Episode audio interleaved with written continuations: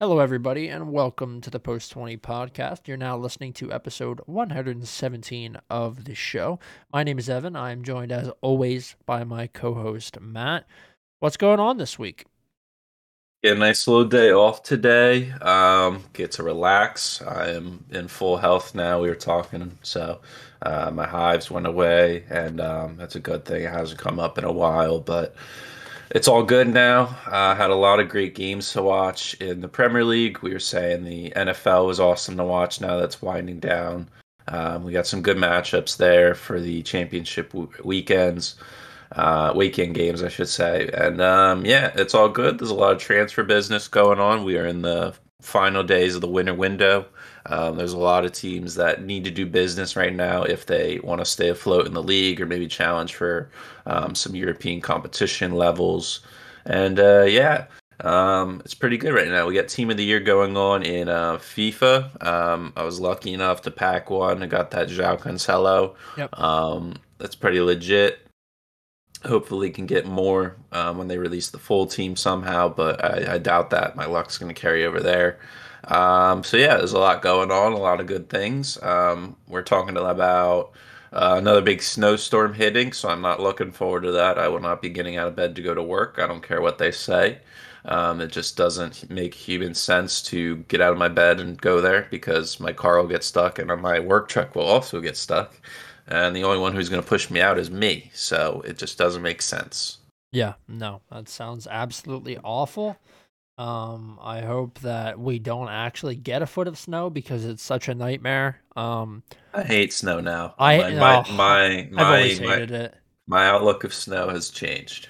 When we were when we were kids, of course it's fun, but like now it's just such a fucking nuisance. It's such a pain in the ass. I had to drive my car to the shop in the snow. And then now, what do you know? My check engine light is back on. I have to take it to the shop again on Friday when we're supposed to get snow. That's the two times that we've had snowstorms that I'm supposed to take my fucking car into the shop. I, I don't know what I did in a past life, but um yeah, it's just it's such a nuisance. I mean, it's such an absolute pain in the fucking dick.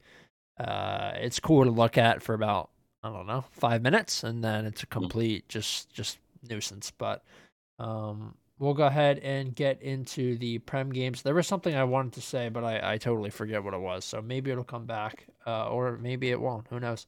Um, recap match day 23. Don't have any games to preview. So after this uh, recap, and there's quite a few games, this was the first kind of fullish week we've had in a while. Um, we'll talk a little bit about transfers, stuff like that. I did just see Robin Gosens has been transferred to Inter Milan. So um, today, you know, we're getting towards the end of January. I'm sure that we'll be seeing uh, quite a few transfer moves. Okay, let's get into the first match Watford versus Norwich City. This game ended exact the exact opposite of how I would have imagined. Um, I liked I liked Emmanuel to score in this game. He actually just got a red card instead. Uh, Josh Sargent, two goals for him. Uh, new father, member of the U.S. men's national team. Uh, doesn't really get all that much time because I don't know. I, am not sure why, but um, a brace for him. One in the 51st, one in the 74th. First goal, acrobatic. One of those back heel sort of flicks where you lift your foot up behind you and tap it in. Uh, esque. Sensational goal. I, I, when I when I saw it when I was watching, uh, I sent a text to somebody and I was like, "Oh, yeah, that was a flash of Olivier Giroud uh, in his prime," and it was a great goal. Um, had to really contort his body to get that one in. That opened the scoring. Added another one in the 74th, and then Kucka, uh, that guy that looks like a crime lord, he had an own goal in the 92nd for Watford. So a really unlucky result for Watford. Not not not unlucky. I mean, uh, they they just didn't deserve it to be honest. They had a couple shots on target four shots on target versus Norwich's two, uh, 15 shots in general, and 70% possession. And when you hold those stats, I think that you need to convert on it. Uh, Claudio Ranieri was sacked after this game, so Watford are now looking at their third manager, uh, really, and we're just halfway through this season, a, a little bit more than halfway. Um, really, really insane stuff. I mean, it is not normal for a club to go through three managers in one season and – I, I don't know what's next for Watford. I mean, they are currently sitting in 19th place, but they're one win away from staying up. Uh, Everton are sitting on 19, Norwich on 16. uh, and Watford at 14. And I think it's very possible that Norwich stay up. I like their team. I think they have some quality in in that side. Uh, I I don't know what's next, so I, I would ask you. Like, uh, I, I know they brought in um, is it Big Sam? Is he there? No, they brought back Roy Hodgson. Oh, it's Roy Hodgson. So Roy, yeah. Roy Hodgson, Redknapp, and Big Sam are all interchangeable for me because really what their jobs are are just coming in and um and kind of trying to stay up. So I forgot who it was, but uh, yeah, uh, we'll see. Yeah, it's his 22nd uh, gig overall in his lifetime, so he's well versed and experienced in this. But yeah, you knew Ranieri's time was coming to the end. They had probably had the worst form of all. They haven't gotten a win since probably um, trying to look here since October was the last time they won a game in the league. Um, so that's a very long time without winning. Um, yeah, and, they, and, like you said, they've they're due what the um, what they're giving out, and I mean the possession is nice, but uh, it's what you do with that time on the ball. And uh, Norwich capitalized on those very few opportunities they had. Like you said, Sargent with a brace, his first goals in the league this season, and uh, yet he still did not get called up to the international team. Um, I think 13 of the 28 guys that were called up are MLS players, and as we know, MLS is off right now. Um, they haven't played a competitive match. Um, if any of those guys made the championship game since December, uh, end of November, so um, probably a decision by Berhalter when it comes to COVID, having a um, a safe environment for them, knowing where they've been, rather than these European guys in um, in other countries where they play internationally, um, coming from abroad. It's easier to control them, so that's interesting there. But besides that, Norwich two straight uh, straight wins, and um, in those games, it's teams that are along their level that you mentioned Everton and now Watford. So um, they're doing what they're supposed to do. They're beating the teams around them and earning points when they can with above. Um, so yeah, I mean, I, I love Norwich right here.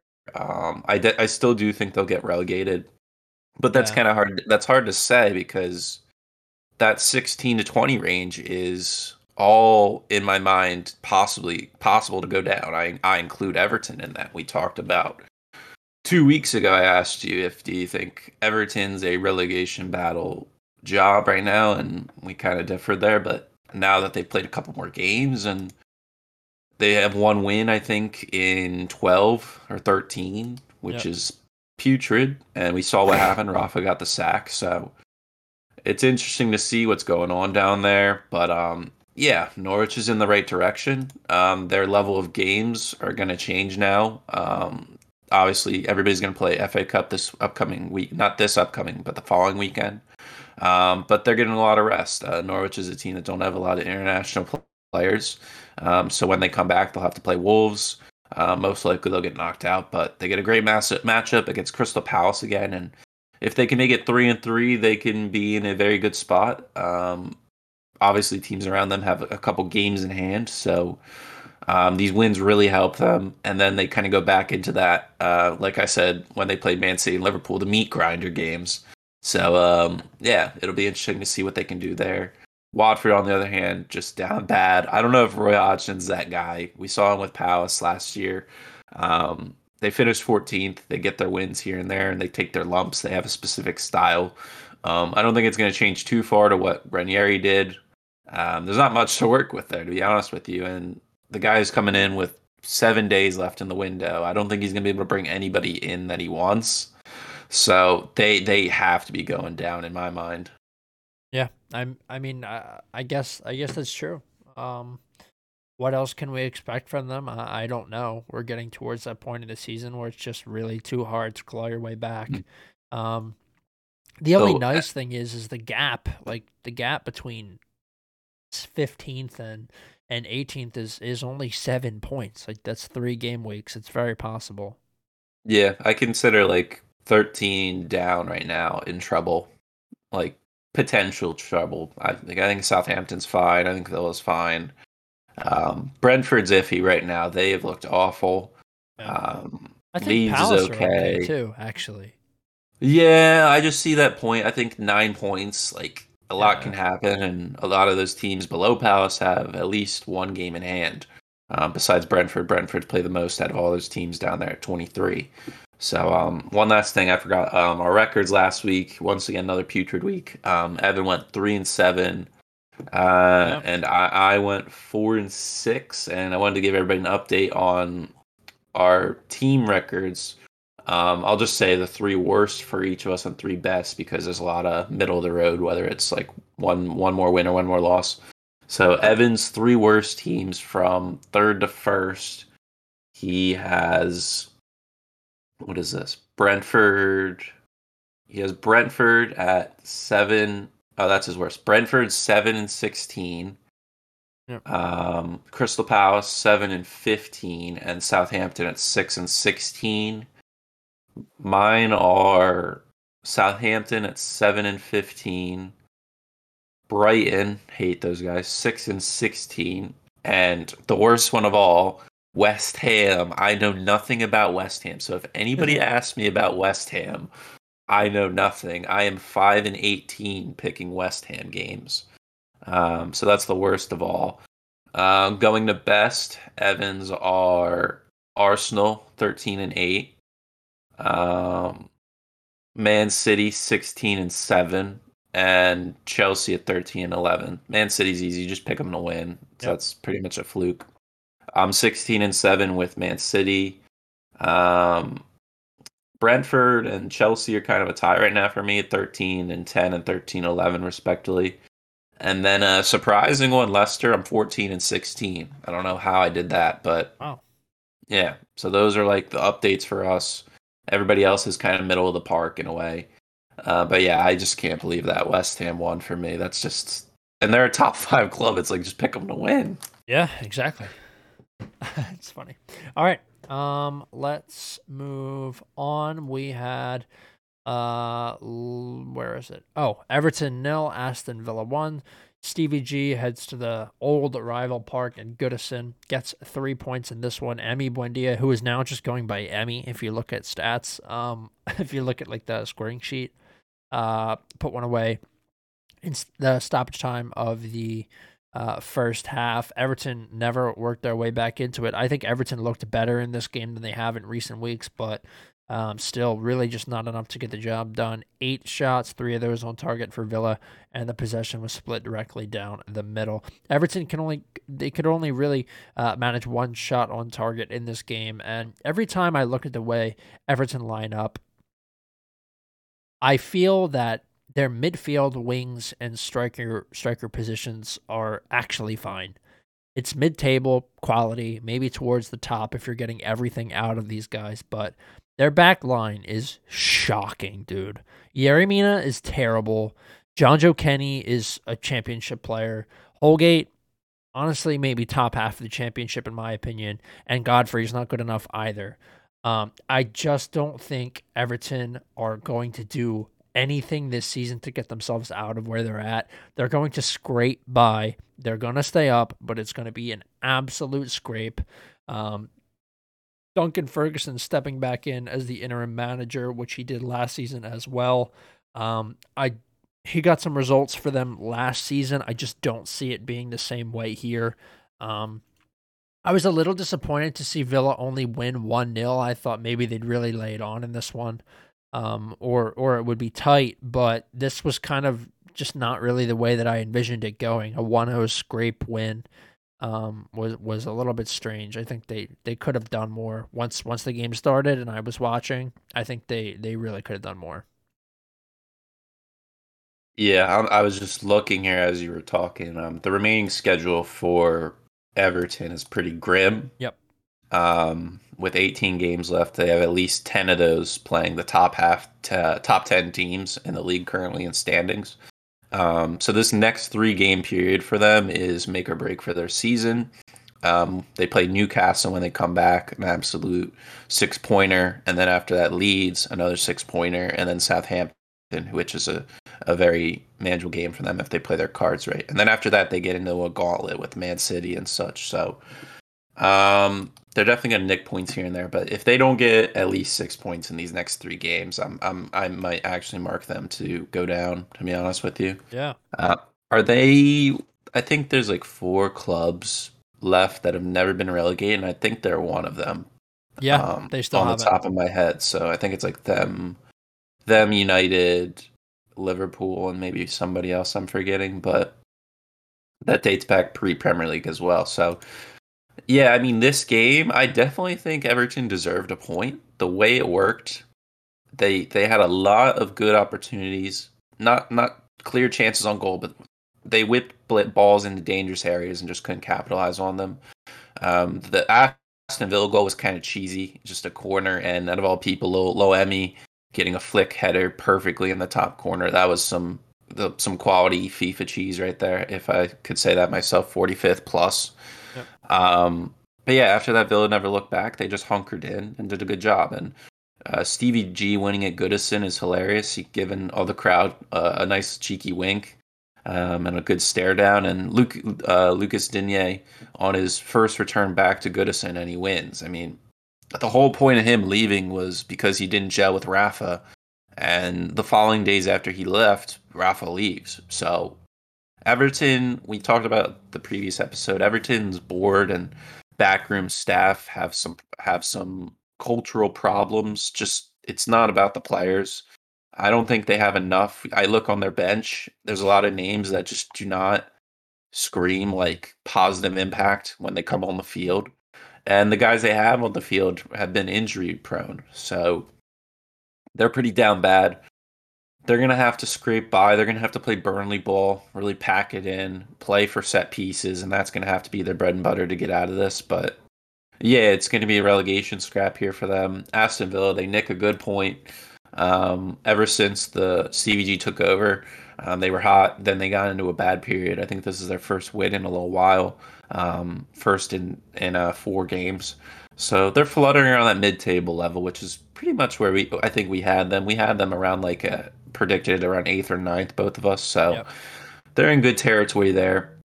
Only two draws. Um, they they do not draw games. That's how Leeds was last year. Like Leeds finished like four draws, but um, that's nice to have. Like you kind of get pissed off with draws. It's all or nothing.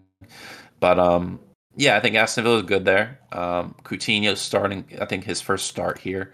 Um, he's obviously going to be a big name in this team with Gerrard's um, Gerrard links.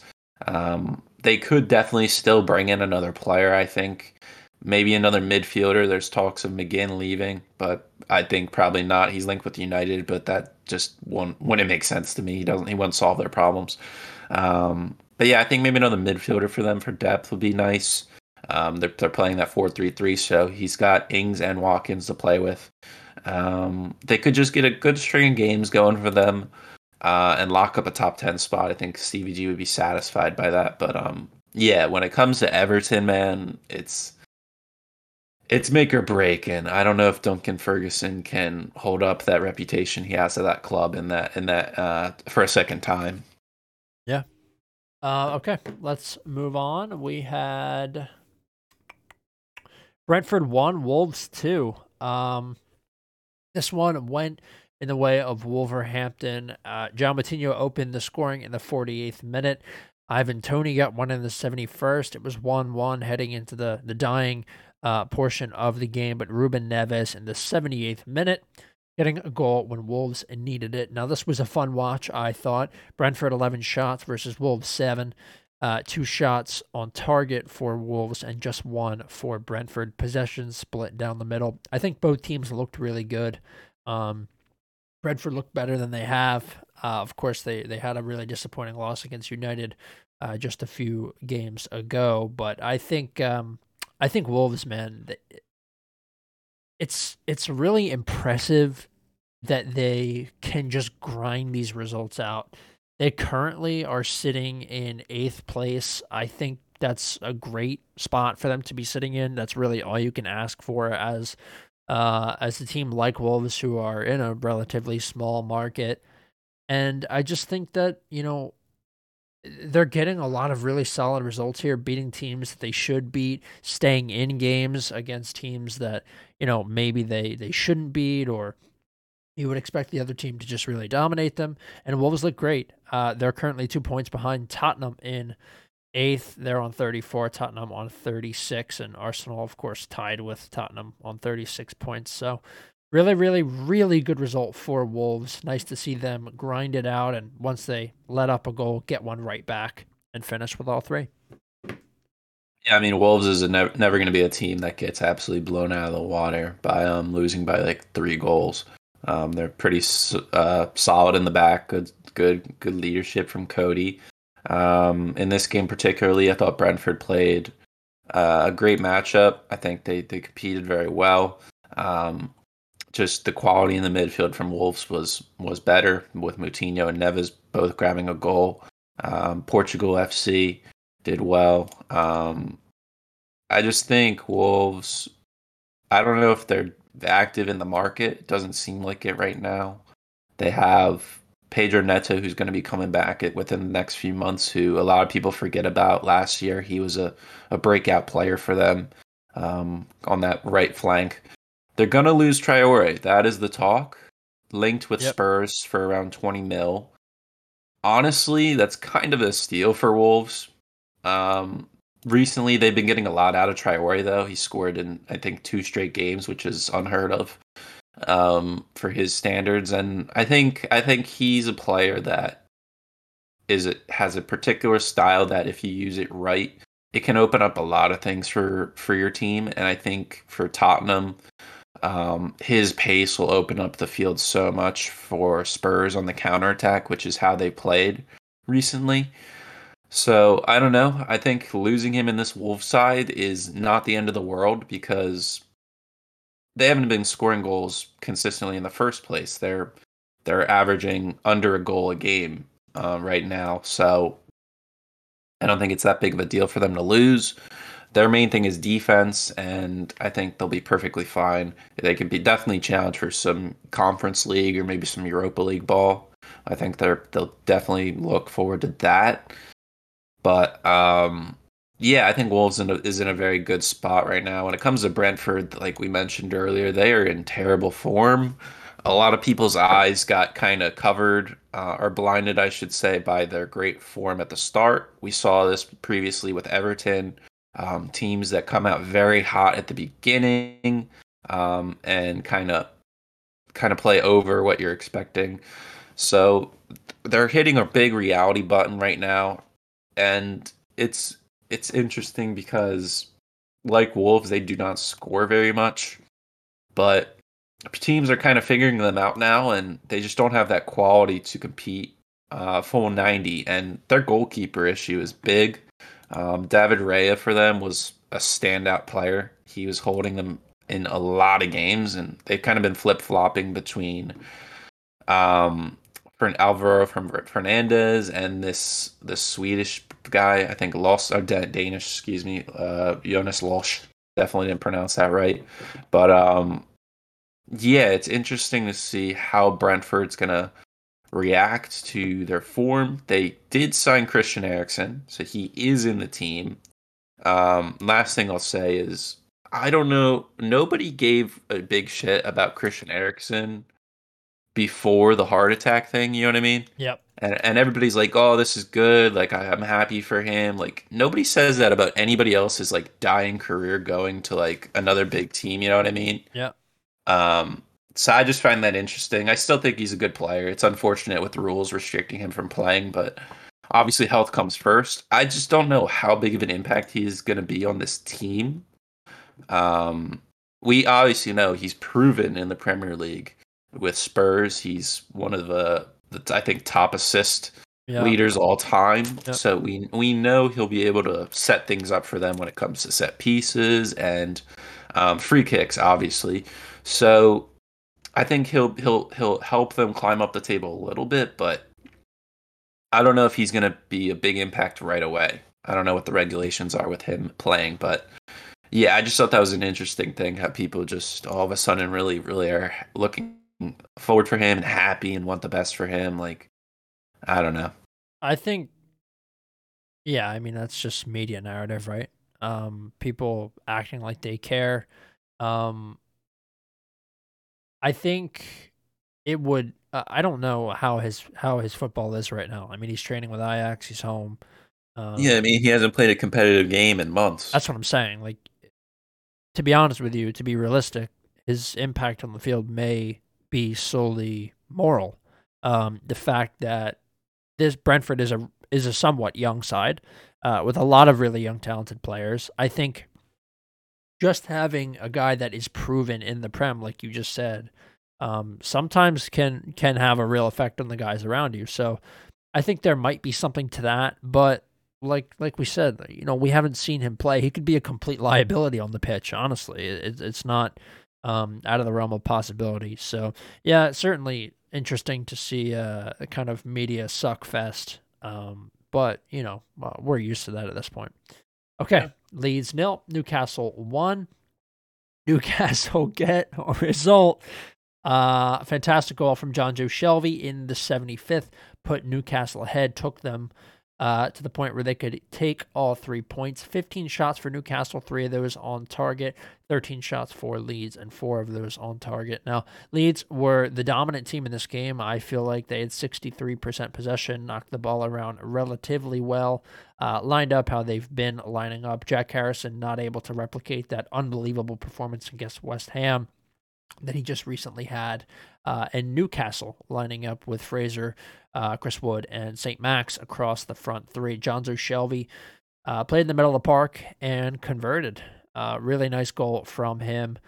You know, every once in a while, I'll, I'll see Jonjo Shelvey play and um, just really be like in awe that he looks the way that he does and is also in the league playing. I feel like he's been playing for 40 years but every once in a while, the guy will unleash an absolute rocket, um, and you're just you're just like it's not that surprising, but at the same time, it is. Um, he looks like such a freak. Honestly, that that was my takeaway in this game. I, I can't believe that Newcastle took all three. I mean, I really thought Leeds would come out and play. Um, they had some momentum going into this one, but not able to convert it into any sort of a, of a result whatsoever. Yeah, I agree with you. I think Jonjo has great performances every now and then, and he's he's a pretty standard Premier League player now. I mean, when um, he originally came into the league with Swansea City uh, a long time ago, the the Lord was born, uh, Lord Junior, I should say, with respect to Lord Bendtner. Indeed. Um, um, but yeah, I thought his goal was interesting. The the way the wall was set up. And, yeah. Uh, Meslier, man, this guy is on fraud watch. It's just he had such a great year last year, and then they signed him on a long term deal, and now he's letting in some questionable goals, man. Just Leeds overall has been has been inconsistent this year. One of the top three inconsistent teams. Um, even though most teams fall into that, they are just like you mentioned. Jack Harrison puts on an, a, an absolute show with a hat trick and they beat a West Ham team, which I know nothing about. Um, and then they play Newcastle, who are the hungriest dogs in the league. Um, this game should have been like 5 4, I should say that. Um, you and me both could have ran in some of these lanes, they were so open. It, it was unbelievable what I saw out there, and for it only to be 1 0 was shocking. But yeah, we both took leads in this game, I believe. Um, and I was upset about that. Newcastle, with all their problems, somehow get a result. I thought I this I, Newcastle is probably the most interesting team in the league right now because obviously they're the richest club and they're linked with everybody. I think you and me both have been getting uh, transfer requests to go there um, for short stints just to save them in whatever role that is. But I don't know that team they're playing Joelinton at, at a center mid role. He's playing box to box midfielder when this guy came into the club as a striker. Um, Chris Wood, this guy, this does not fit this team. I don't care what anybody says. I don't care if it's only been two games. This signing is awful. It was bad, yeah. Like when Wilson comes back, like this guy's just going to go on the bench because they play a four-three-three. They're not going to play like a four-four-two. They they they have to play St. Max in an advanced role. That one doesn't make sense. Trippier is an interesting one. He has leadership and international experience, but I just don't know defensively. Like that team is is down bad. Lascelles picked up a knock in this game that I don't know how long he's going to be out for, but he's the captain of the club and he does he does a good job at times, but they're gonna have to bring in at least two more players in these next coming days, and it literally could be anybody at this point. They But- just signed somebody. Oh, did they? I think like Wood and Trippier. I think they have relegation release clauses in their contracts. Oh, Guimarães, Bruno Guimarães, who actually Arsenal needed desperately. So that's good. Is that the holding mid from yeah, Lyon? from Lyon. Yeah, that's good. That's great. I love to see that. Okay, because I saw that, or I was like, he's deciding today where he wants to go, so he must be getting paid big money. Um, so that helps. job there. Yeah. Uh, yeah, they can. He he can. Him and Jonjo can rotate. Those guys play similar roles, and um, but yeah, I mean, they definitely need more than that. And um, for Arsenal's sake, they're going to have to go all in on somebody now, whether it's Wijnaldum on on loan or something, because they're in a good spot to finish top four right now. Um, and uh, one signing will make a huge difference for them. But in this game, yeah, well, Newcastle get a, a, massive win. It puts them in a good spot, similar to Norwich, where they're only one point out of the relegation zone. They have a game in hand against Norwich, which is huge. Um, but they have to go on a run. They they're they're three matches unbeaten now. They have somewhat of form. Um, they play Everton, like I mentioned. Now it's probably the biggest game they played all year. Um, a win here could put Everton right there on the cusp of relegation zone, where Newcastle can finally be in safety. I don't know, dude. It's coming down to it. Uh, these games are massive, and where we still have a little, a little under half of the year to go when it comes to games. So uh, it's a great time to be alive to watch this league. Yeah. Oh, uh, I'm going to now recant my statement. Fabrizio Romano, pretty much the leading reporter in terms of transfers, is essentially never wrong. Uh, Wrong, I think, because uh, Lyon just tweeted Olympique Lyonnais categorically denies the false information disseminated by many media reporting in agreement between Newcastle and Lyon for the transfer of Brazilian international midfielder Bruno Guimarães. So I guess it's not happening. That, that's good for you then. That's Uh, good. yeah. That's- I I just saw a comment in the uh, in the comment section that said uh, Stan Kroenke is going to rock up and, and, and buy him, but I know that won't happen. Sadly, I just don't understand why would you go there? Like I don't know. it Money. it ha- it has to be a cash grab and you put in your contract if we get relegated I'm out. It has to be. That's the only way you go there. Yeah, and I don't think that they're going to be offering up those sorts of contracts, honestly. Um, so, all right, let's move on. Manchester United won, West Ham nil. Marcus Rashford steals the game in stoppage time, 93rd minute. What? Unbelievable. I was so pissed. Oh yeah, absolutely unbelievable. I thought West Ham would actually win this game, but they looked really, really bad. Um, United looked great. 18 shots, three on target with 57% possession. Six shots, one on target for West Ham. Uh, they lined up, I think, pretty much with their strongest lineup. Uh, United, that is. Of course, McTominay and Fred still in there. We're going to get Pogba back very soon, so hopefully he slots in for Fred. I think McTominay uh, has been better recently, so we'll see if they leave him on. Uh, Bruno Fernandes in the middle of the park with Greenwood and Elanga out on the flanks, and Ronaldo up top. They modified the um, the formation again. I think this one's okay. The uh, United looked better. They were at least getting forward and getting some chances here. Elanga getting two starts in a row. He looks really good. Uh, young guy, great to see him getting some time.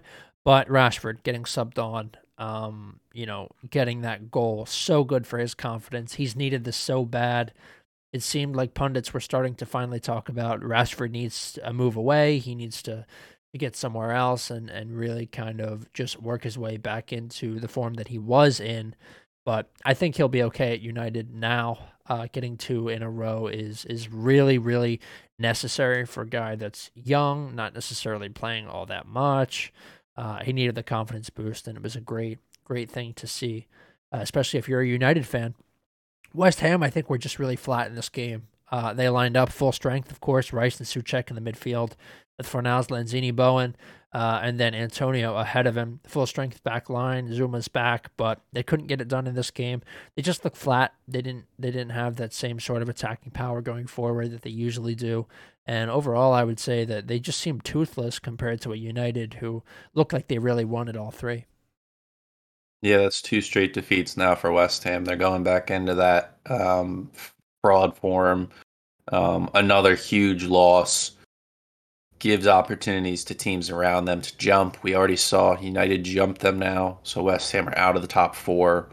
Arsenal and Spurs each have at least two games on hand or in hand against them, um, and they're only both one point behind West Ham. So West Ham trickling down the table, probably going to fall below Wolves at this rate with, with comparing forms. Um, it's interesting. Um, they get Kurt Zouma back, like you mentioned, which is good. They lose Fabianski for unknown reasons before the game, so Areola steps in, who is has done very nice in previous years. Uh, we saw last year with Fulham what he did on loan from PSG. Um, I'll say for United, Lindelof not playing um, due to Berg. I think his house got um, broken into and everything, so he was taking care of things there, which is something you never want to see. Um, Elanga, this guy is interesting. Yeah. Um, Ralph's a fan. He he said from the first day this guy was special. Um, and we're seeing this, like you mentioned last week. He hits the griddy, uh, so he knows what's up. A Swede as well. Um, we're starting to see the fullback situation um, fade with Shaw and Wan-Bissaka. We're seeing those guys fade out of regular roles, and Dalot and Telles slide into those roles. It's interesting because for a long time you saw after the Euros, everybody thought Luke Shaw was one of the best fullbacks in the world, and now it's like Ralph is completely against that. He's had his comments before he even came to the club what he thought of Luke Shaw, uh, and it's seeing in their playing time. So it's very interesting there what's going to happen with their futures. But Rashford, you mentioned pundits saying maybe a move's good for him. This guy when I see him, he's United through and through. This is a guy that's probably going to be here his whole career, if I had to guess, um, unless dramatic circumstances come up. But I can never see this guy leaving United. Um, they're in a good spot right now. They're they're they're doing well in the in the, they're changed their formation. They they go away from that four triple two, which I never understood why he did that. They go back to a more structured formation and a four four two three one. Um, Ronaldo in that solo role up top is decent. Maybe he needs help. Uh, that's up for debate, but I think Bruno is opening the game up more now in recent in recent form. He's providing more co- goal contributions. Um, so it's not all on Ronaldo. He's had his hissy fits here and there, but the team overall is doing better, um, which is good to see. Depending on who you are, if you're a fan of United or a hater, but I think the more interesting thing is the cracks in West Ham. Um, they're lacking in the goal department. Um, they're they're losing games that a lot of people think they should be winning. So I I don't know. They're not in that. They're still not in that that top tier category of team yet. It, eh, still, even though they're they're where they are, um, they still have their flaws, and um, the quality's just not there week in and week out, and and United showed why. So, um, I think going forward, United obviously are going to revert back to shit. We know it's going to happen. They are the kings of that. Um, but West Ham, it's it'll be interesting to see the next coming weeks how far they go down and and if they bounce back because we know at the end of the year, the last two they always choke when they get into the into that um, championship, Champions League uh, time where they have to clutch up and they fall. So if they're in that seven to eight range, they might even fall down to that nine to ten. Who knows? With teams forms forms shifting. So yeah. Okay. All right, let's move on. Uh, by the way, Newcastle have an eight million eight million pound offer for Brighton defender Dan Burn rejected. Nobody, uh. even Dan Burn, wants to go to to Newcastle. Um, okay, Southampton one, Manchester City one. Wow. I thought Southampton would just be poking the bear when they opened the scoring on a goal from Kyle Walker Peters in the seventh minute. But of course, um, or not, of course, con- contrary to what I expected, uh, City didn't really work themselves back into the game all that well. Aymeric Laporte scored in the 65th, but they were never able to to get more than one goal in. I thought that City um, would just absolutely smash Southampton, who have been good in recent weeks, but they didn't. Southampton held strong. Uh, only letting one goal up, especially after going ahead, is really impressive. I mean, we saw how well Arsenal defended against City, and they still conceded two times. So Southampton did an amazing job here. Uh, seven shots for them, three shots on target, and just 25% possession. So it was an onslaught from City for a majority of the game. 20 shots for them, five of those on target, and 75% possession. Um, the story, of course, was just that real opening goal from from Southampton from Kyle Walker Peters, who scores his first Premier League goal from right back, um, first goal in general and then City, who just slaughtered them and really, really tried to win, um, but couldn't. I think Southampton defended so well to to defend with Salisu, Bednarek, Walker Peters, and Perraud. Uh, I think is really impressive. They had to sit back a little bit, and to get one point from City is really impressive. I have to say. Yeah, I think Salisu in the back was man of the match for me. This guy was all yep. over the place. The he was holding KDB down in the middle of the park. He had a great slide tackle there that I remember off the top of my head. Fully stretched out. He just stopped the ball right there. Um, in recent games, he's been fraud. He's been two red cards, I think, in in in uh, the last four weeks. Um, been letting his team down really bad, but yeah, Southampton have had Man City's number the past few seasons. Um, this year, two draws now, so that they're unbeaten against Man City, which is something that you rarely say. Um, but yeah, I mean, they're in an area of the table that's pretty decent for them, 12th, which is okay. We're never going to think they're going to be a top 10 team. They always have their flaws. Man City give a little bit of the lead away there, only nine points ahead of Liverpool. Um, Liverpool have a game in hand as well, and they have to play Man City again. Um, so that, that keeps the title race alive. But I mean, it's a, it's a, it's a kink in the chain, really. I mean, it's not going to be anything massive. Jack Grealish just isn't that guy for them up front. He kind of holds them back a little bit. Yep. They went with the all English front in Foden, Grealish, and Sterling. I think when Mahrez comes back, he's just going to let loose. That guy is an X factor for me. Um, just a very unique player that they need if they want to keep getting the piling, keep piling on these wins. Um, when it comes to Southampton, I think we already mentioned Salisu, but um, Romeu held it down well in there. Ward Prowse definitely led by example in the middle. Um, they just they just minimalize those openings for City to take advantage of. That's all you have to do is just just keep them out wide. Just limit those little gaps in the middle for them to pick apart. Um, and a set piece ultimately let them down, which is the only thing that could have um, for for Southampton defending wise. Um, Laporte wide open at the back post, which is just a a, a lapse in in focus for Southampton when it comes to marking, but they they fully deserve the point. Um, that that probably was one of the better team goals you'll see this year. Um, the way they worked the ball around and the, the setup for Walker Peters for the outside of the foot volley was was superb. But um, yeah, I don't know if Southampton are going to keep this up. They're definitely going to go back into. Eh, they probably lose their next game, to be honest with you, against Everton. I can definitely see that. But um, yeah, I, I think it's interesting to see that the title race is back back on. If you want to think about it like that. Yeah, for sure. Uh, alrighty, we had Crystal Palace versus Liverpool. Liverpool winning three one in this one. Uh, not really indicative of how this game went, in my opinion. Van Dijk opened the scoring in the eighth minute. The Ox added one in the 32nd. Uh, the original AOC, as I've been calling him. Odsonne Edouard got one back in the 55th. And then in the 89th, um, Fabinho scored a penalty. I would like to first say that I think Palace were actually more in this game than the score might indicate. Um, Liverpool looked frightened by them. And I thought Liverpool would win. Of course, they did. Uh, but but Palace actually, I I think that teams are afraid of them. I think they know what they can do. Uh, that front line of Olise Mateta, and and Edouard, is is definitely dangerous. Of course, they they didn't have Eze in this game. Uh, he did come on, but he didn't start. And I think that you know if all of these guys are on and they're having a good day, that Palace are really dangerous in terms of an, an attack. Uh, defensively, still really suspect. And of course, they did let up three goals in this game. So that's where they sort of fall apart. But I think attacking wise, uh, Palace are a dangerous team. They seem to have a really solid game plan going forward.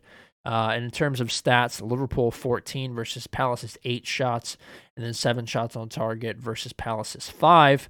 The possession was in Liverpool's favor with 57% versus uh, Crystal Palace's 43. But I do think Palace looked okay in this game. I think this is a little bit of an unlucky result. Maybe if the conditions were just a little bit different, I could have seen this one even being a draw, honestly. Yeah, I agree with you. Palace is a team that Vieira has changed culturally. They have a different vibe about them. Um, a lot more youth in that squad up front. Um, we talk about Roy Hodgson being back, him, um, Alan Pardew, um, Big Sam. These guys had pretty older, on average, older teams, uh, more traditional English style play. This team is more free flow, liquid football, esque kind of tiki taka at times, and, and it's more enjoyable to watch and it's more exciting.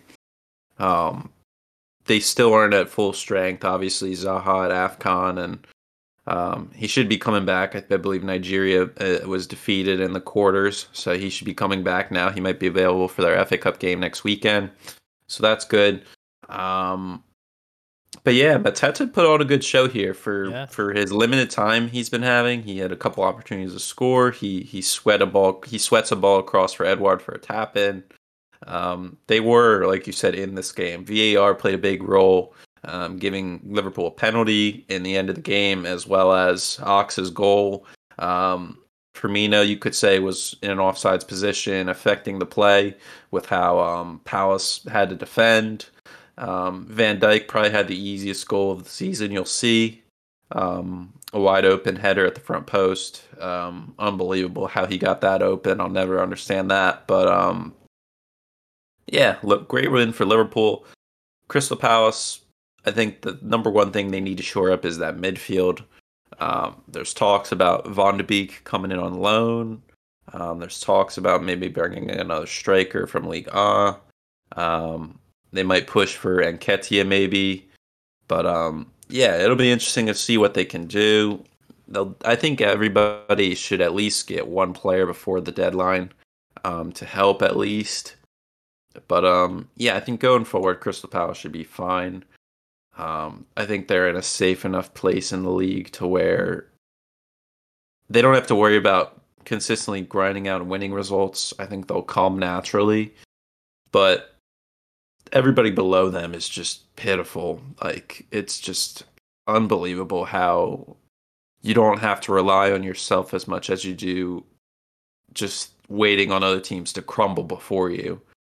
Um, that's interesting. Just a quality difference in this league currently um, is kind of bad at times because you want everybody to be playing their best every weekend, but these teams are just there's just a gap in the league. It seems at this point. I don't know if you agree with that.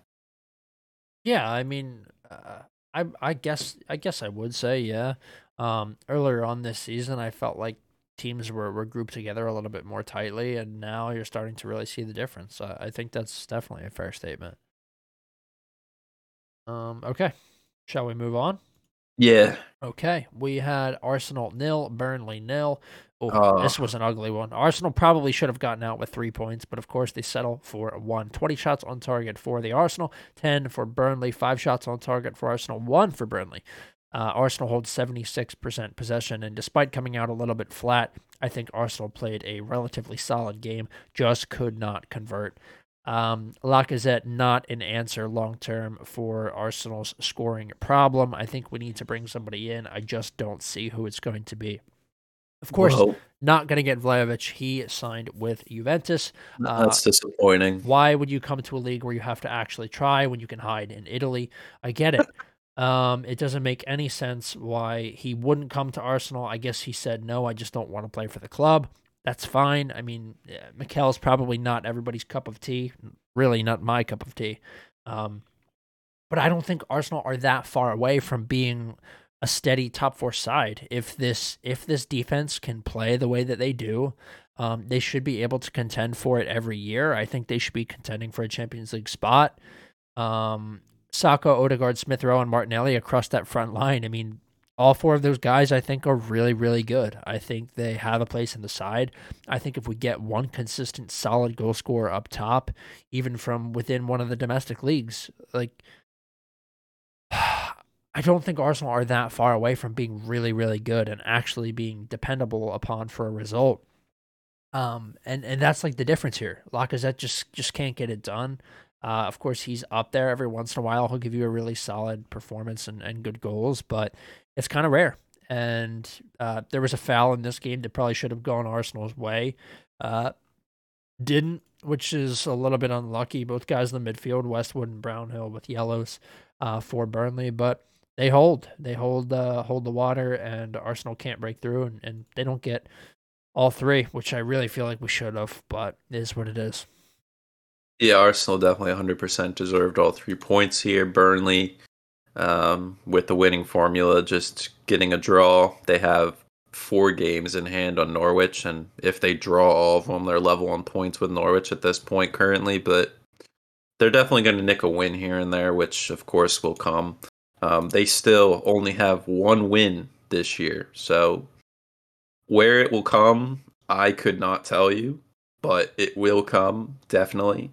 They lose Chris Wood, who was a massive figurehead up there for them, whip balls in, which is what they're known for, and he he's a massive guy. And now they go to Jay Rodriguez and your boy Vydra, who yep. aren't the tallest, but they're pretty quick on their feet.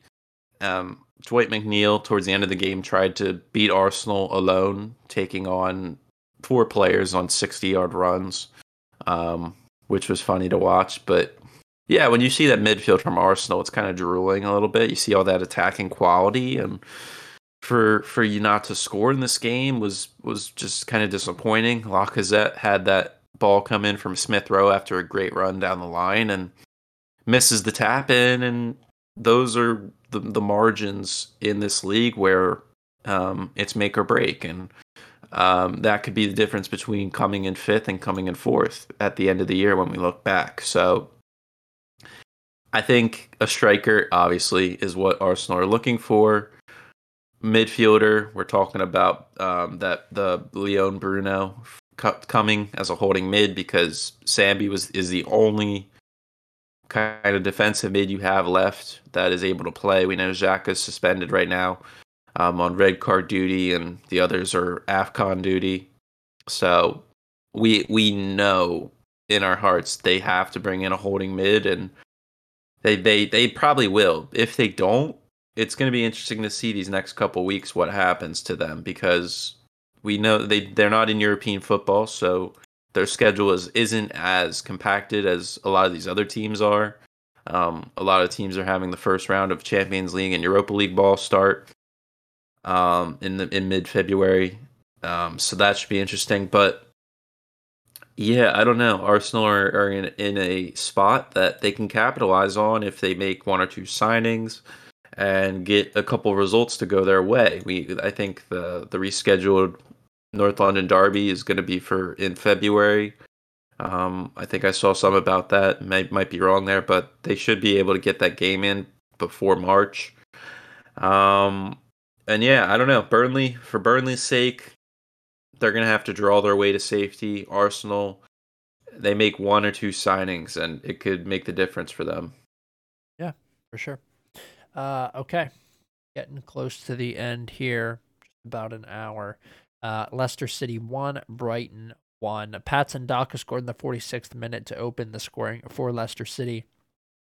Ex Arsenal and Manchester United player Danny Welbeck scored one in the 82nd to draw Brighton level and share all three points. This was a really well matched game, I thought. Um, Brighton looked sharp. Leicester looked sharp enough considering the lineup they have to put out every week. Uh, 15 shots, uh, five shots on target, five shots on target for both team, and 14 shots for Brighton. So, um, Brighton actually controlled the possession in this game. I thought Leicester may try to do that, but Brighton did come out on top in terms of possession stats. Trossard and Maupay up top in a pairing, and of course Patson Daka playing by himself as he pretty much has to uh, up top for Leicester. Now,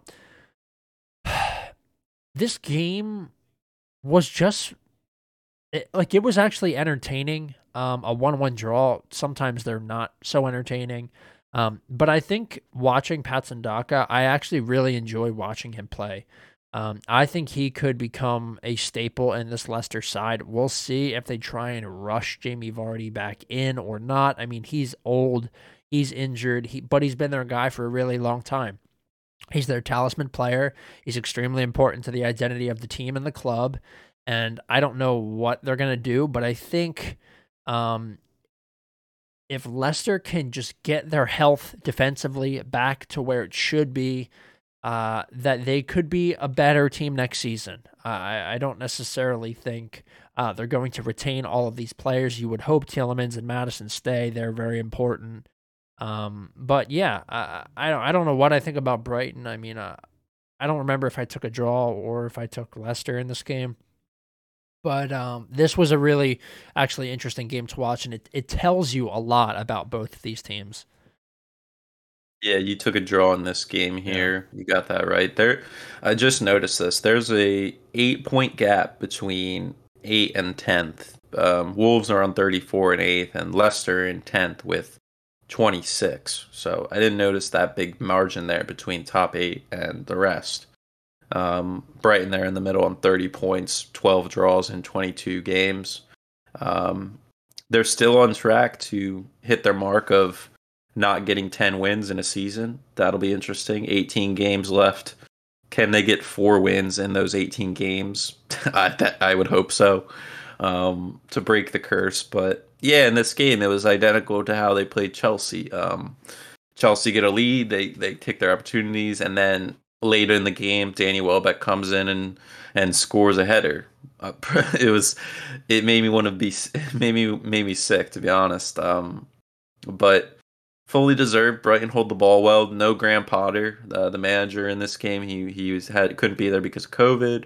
I think the first assistant wasn't there as well, so they had a guy there who looks pretty similar to somebody I work with at the office. So I was I had to double take um, when I saw the the, the coach there. Yeah. I thought that was funny, but yeah. Besides that, Leicester are in a weird situation when it comes to strikers. Jamie Vardy, I think 35, 36 years old. He's he he's a club legend there and has a big a big role and identity in that team. But I think they'd be remiss to waste the talent they have in Iheanacho and Daka. You yeah. bring this guy in for 40, 40 million and to, to limit him to the time he's had so far is kind of upsetting because he lit the Austrian league up last year with Salzburg obviously different quality there and different standards, but we we know he's a goal scorer and he's he has the pace.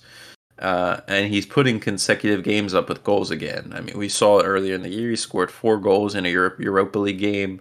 Um, he's scoring in the Premier League now. He he he can get the job done. Um, I think they should play him more. They should play him and Iheanacho together up front.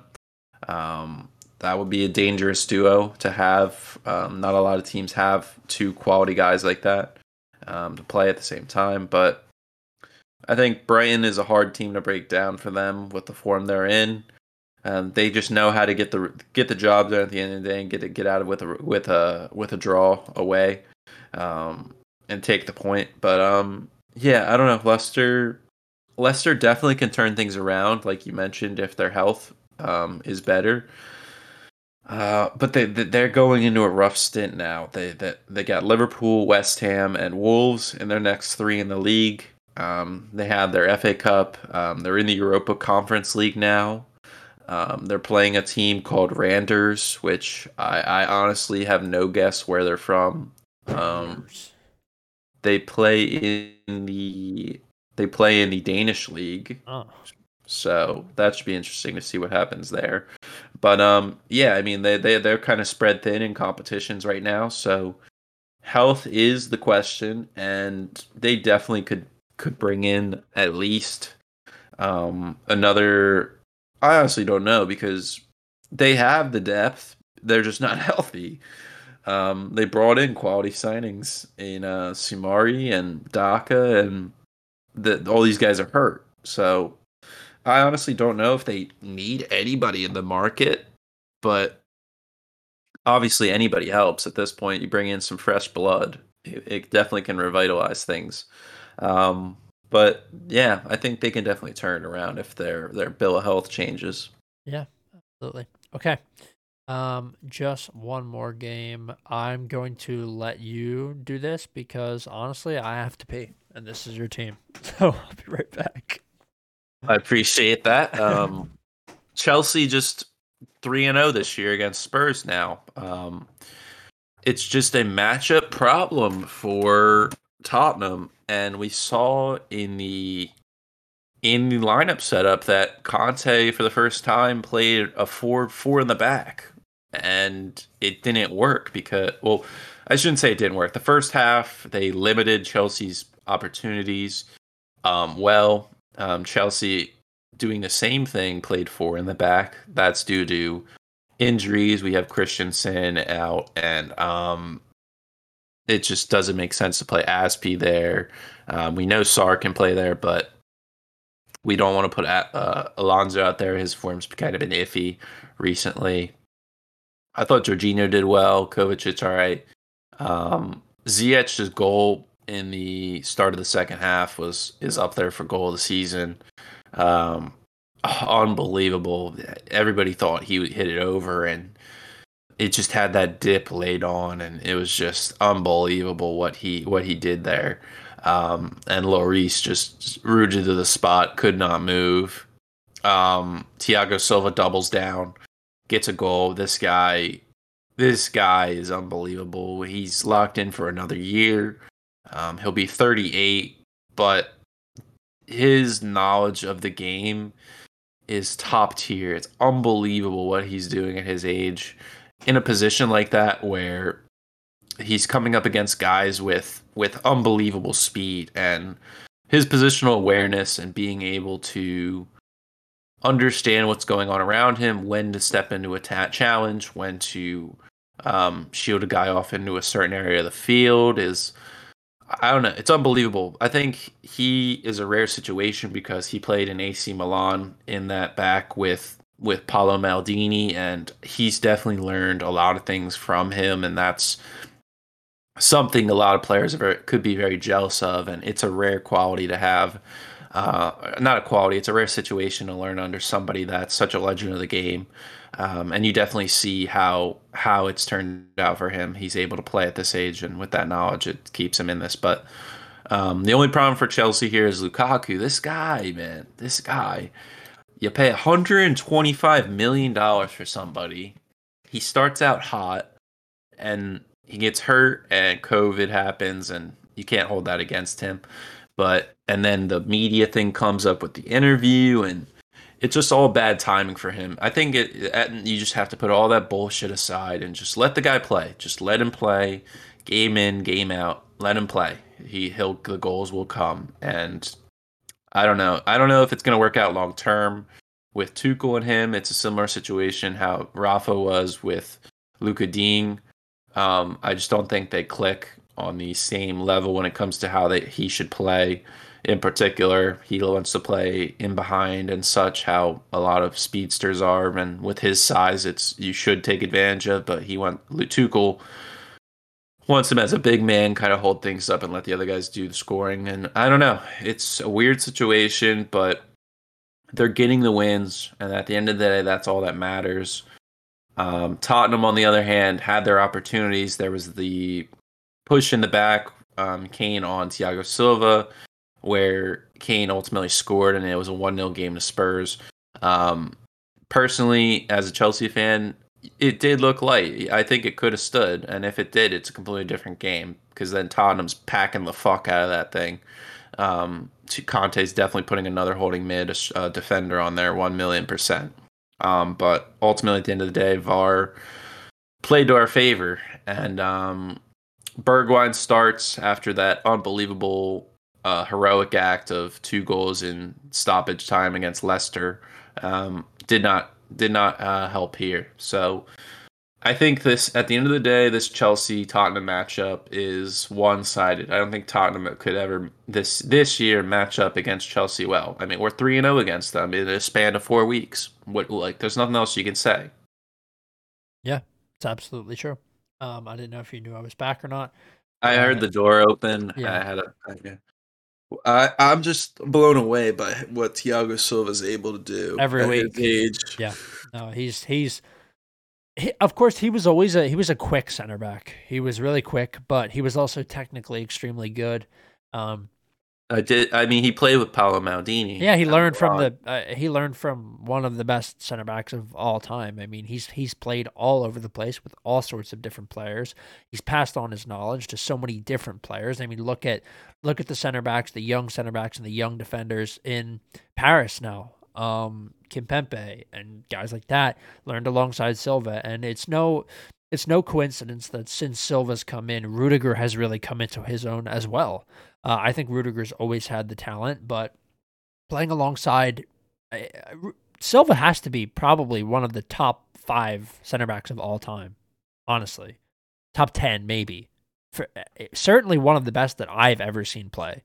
Um, consistent everywhere he's been so good in terms of directing the team as well as playing his own game and being as clutch as he can possibly be. Um, and it's been great. I mean, Chelsea kind of got him, they got him on a free, didn't they? Yeah. And then, of course, re signed him for one year. And I would imagine he'll continue to be on one year deals, but I don't know why you wouldn't extend him. I mean, what a figure to have. Uh, I don't know how good his English is. I don't think it's that great, honestly. That's that's that's the word. Um, but he seems to fit into this team, and and uh, I think Malang Sarr actually looked really good in this game, and I think he's looked good when I've seen him play. So uh, the Thiago Silva effect, maybe I don't know. Maybe these guys are actually just coming into their own, but. Uh, Chelsea have an extremely experienced team. Jorginho been playing quite some time. Uh, good for the national team. Good for Chelsea. Silva the same way. Um, and then Lukaku, who's been playing a long time as well, although he, like you were talking about, I, I managed to hear you, uh, not in the best form right now, but if you let him play, the goals will come. That's just how he is. Um, I don't know if he's playing for the right manager right now. I, I agree with what you said about that. Um, but you have to just let him play. It's not like Timo Werner where the skill maybe isn't there. Um, I think Lukaku's capable of 20 goals a season, like very easily. So we'll see. Um, but Chelsea, you know, this was a result they really needed.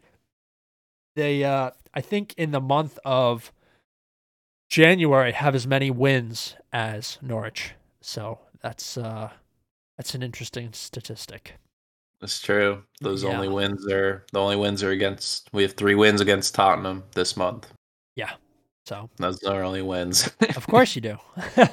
um, well, you could you could throw in. There's an FA Cup game in there, but whatever about yeah. that. No, I meant in the league. Same. same yeah, yeah, yeah, yeah, yeah. Okay.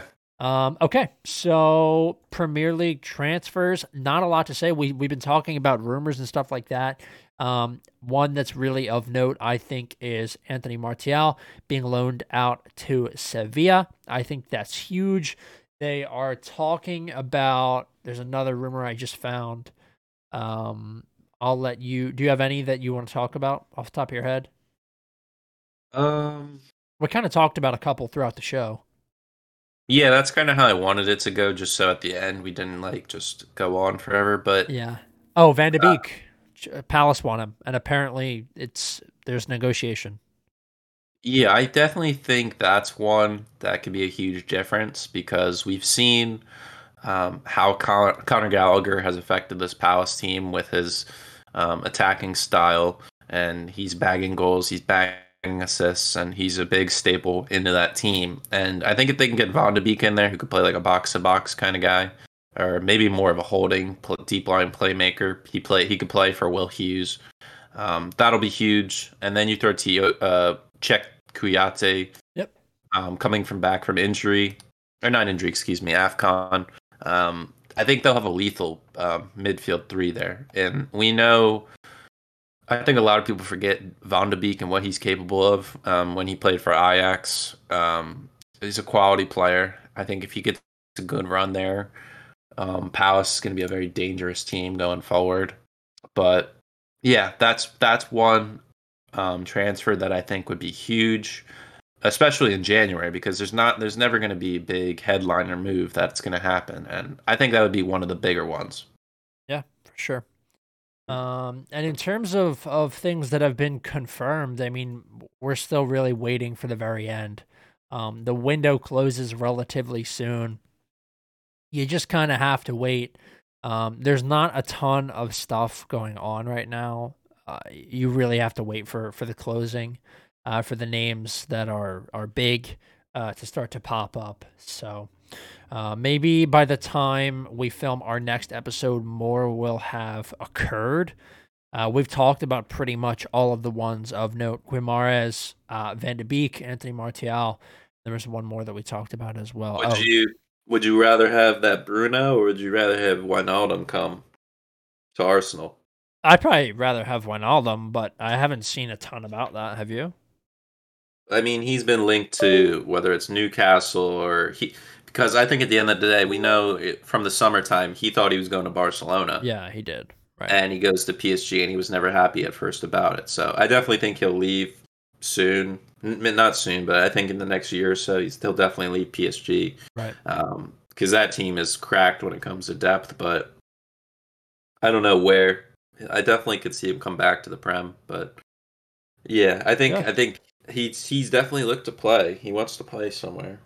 Yeah, I mean, I would hope I would hope to see him back um, in the Prem. I think he's got a lot to offer, especially for a club like Arsenal. He'd be great alongside Partey. You know, he can he can range forward a little bit better than a traditional holding mid or defensive midfielder can. So I, I would love to see Wijnaldum. He's he's good really all over the park. So that'd be a great signing. And Guimarães is not necessarily as proven. He's solid uh, for Lyon, but I think Wijnaldum just has a, a higher quality and he's more proven.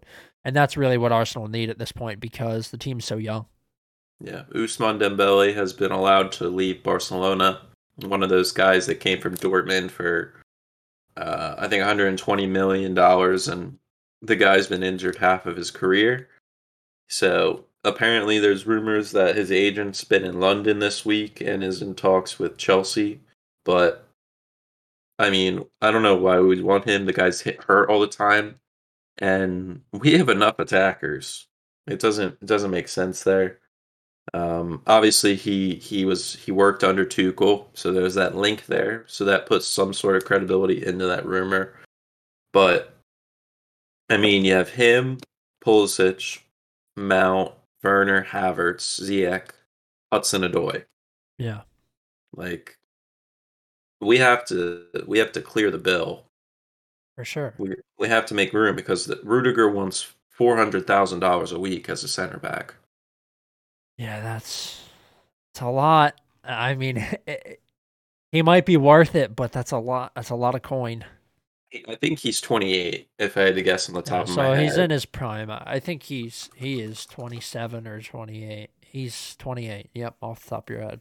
Bingo. So, I mean, he's obviously a leader of the club. We know Silva's not going to be there um, after two years, probably. Uh, maybe he will. Uh, I wouldn't say that. The guy, the guy's probably gonna be like Ronaldo, play until he's forty. Um, Ibra, like Ibra as well. So maybe I shouldn't say that, but yeah, I don't know. I think he has to stay in the team. He's a staple figure. But like you mentioned, Sarr has looked good. He's a young center back from France. We got Chalobah. That guy people forget about is good. Christensen underrated so there are guys there if Rudiger leaves. Yep. But I don't know. It's a, it's Chelsea is always a win now mentality. So if they want to do that, they should ha- try all they can to keep him. Uh, it's just disappointing. Obviously, the number one place we need to sign is fullback right now. So I think we did sign a 18 year old like left wing back from Derby. I think he's a he's played for like the U23s and he has some international credibility, but I don't think he's going to be a major major signing. But Alonso's Alonso's just not the end all be all solution. Um, it's unfortunate because Chilwell never had a big run this year where he was firing off, but yeah, when it comes to Chelsea, I think wingback's a big role. Yeah. Um, we talked about Arsenal with striker and holding mid. Um, there were rumors that uh, Matt Turner, the goalie from the Revolution, was linked to Arsenal. Yes. Um, I don't know. dollar bid was put in. yeah, I don't know. I don't know if he should do that. Um, there are links with Leno to go to Newcastle, but that that's like saying the water's blue.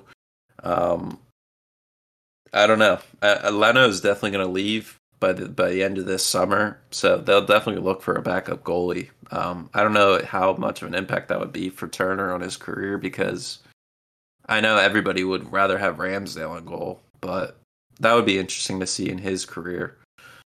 Um, For sure. I don't know. I don't know. I think I think every team could definitely use a transfer. Some more than others. Those being Newcastle, probably Everton, and um, Norwich. Probably spent all their money in the summer, so they they probably won't bring anybody in. But those are teams that need them. Yeah, for sure. Um, it must be nice to be Man City. You know what I mean? They they probably don't have to think about signing anybody. Yeah, it must be nice indeed. Yeah, I think I think that kind of wraps things up. Um, I don't know. It's gonna be weird this going into this this international break. Um, a lot of time off between the next games. We have international break with the U.S. We talked about that at the top of the show with 28 guys getting called up and half of them being MLS. And these these games are critical. Um, they play they play Saturday against El Salvador. Um, then they play Canada and then Honduras, I believe, to close out the break of games. Um, must win games, all of them, if we want to be in a comfortable position. Um, I don't know what I will do if the U.S. do not qualify um, for the second time in a row. I, I I honestly don't know what I would do. I don't know about you, but if the U.S. aren't in this World Cup, I might lose my head. Yeah, I mean, the last time it happened, it was it was really hard. Um, just doesn't feel the same. Truly, it's been so long since we've been able to root for the U.S. I mean, I remember you guys were at my house for the Belgium game. I Yeah.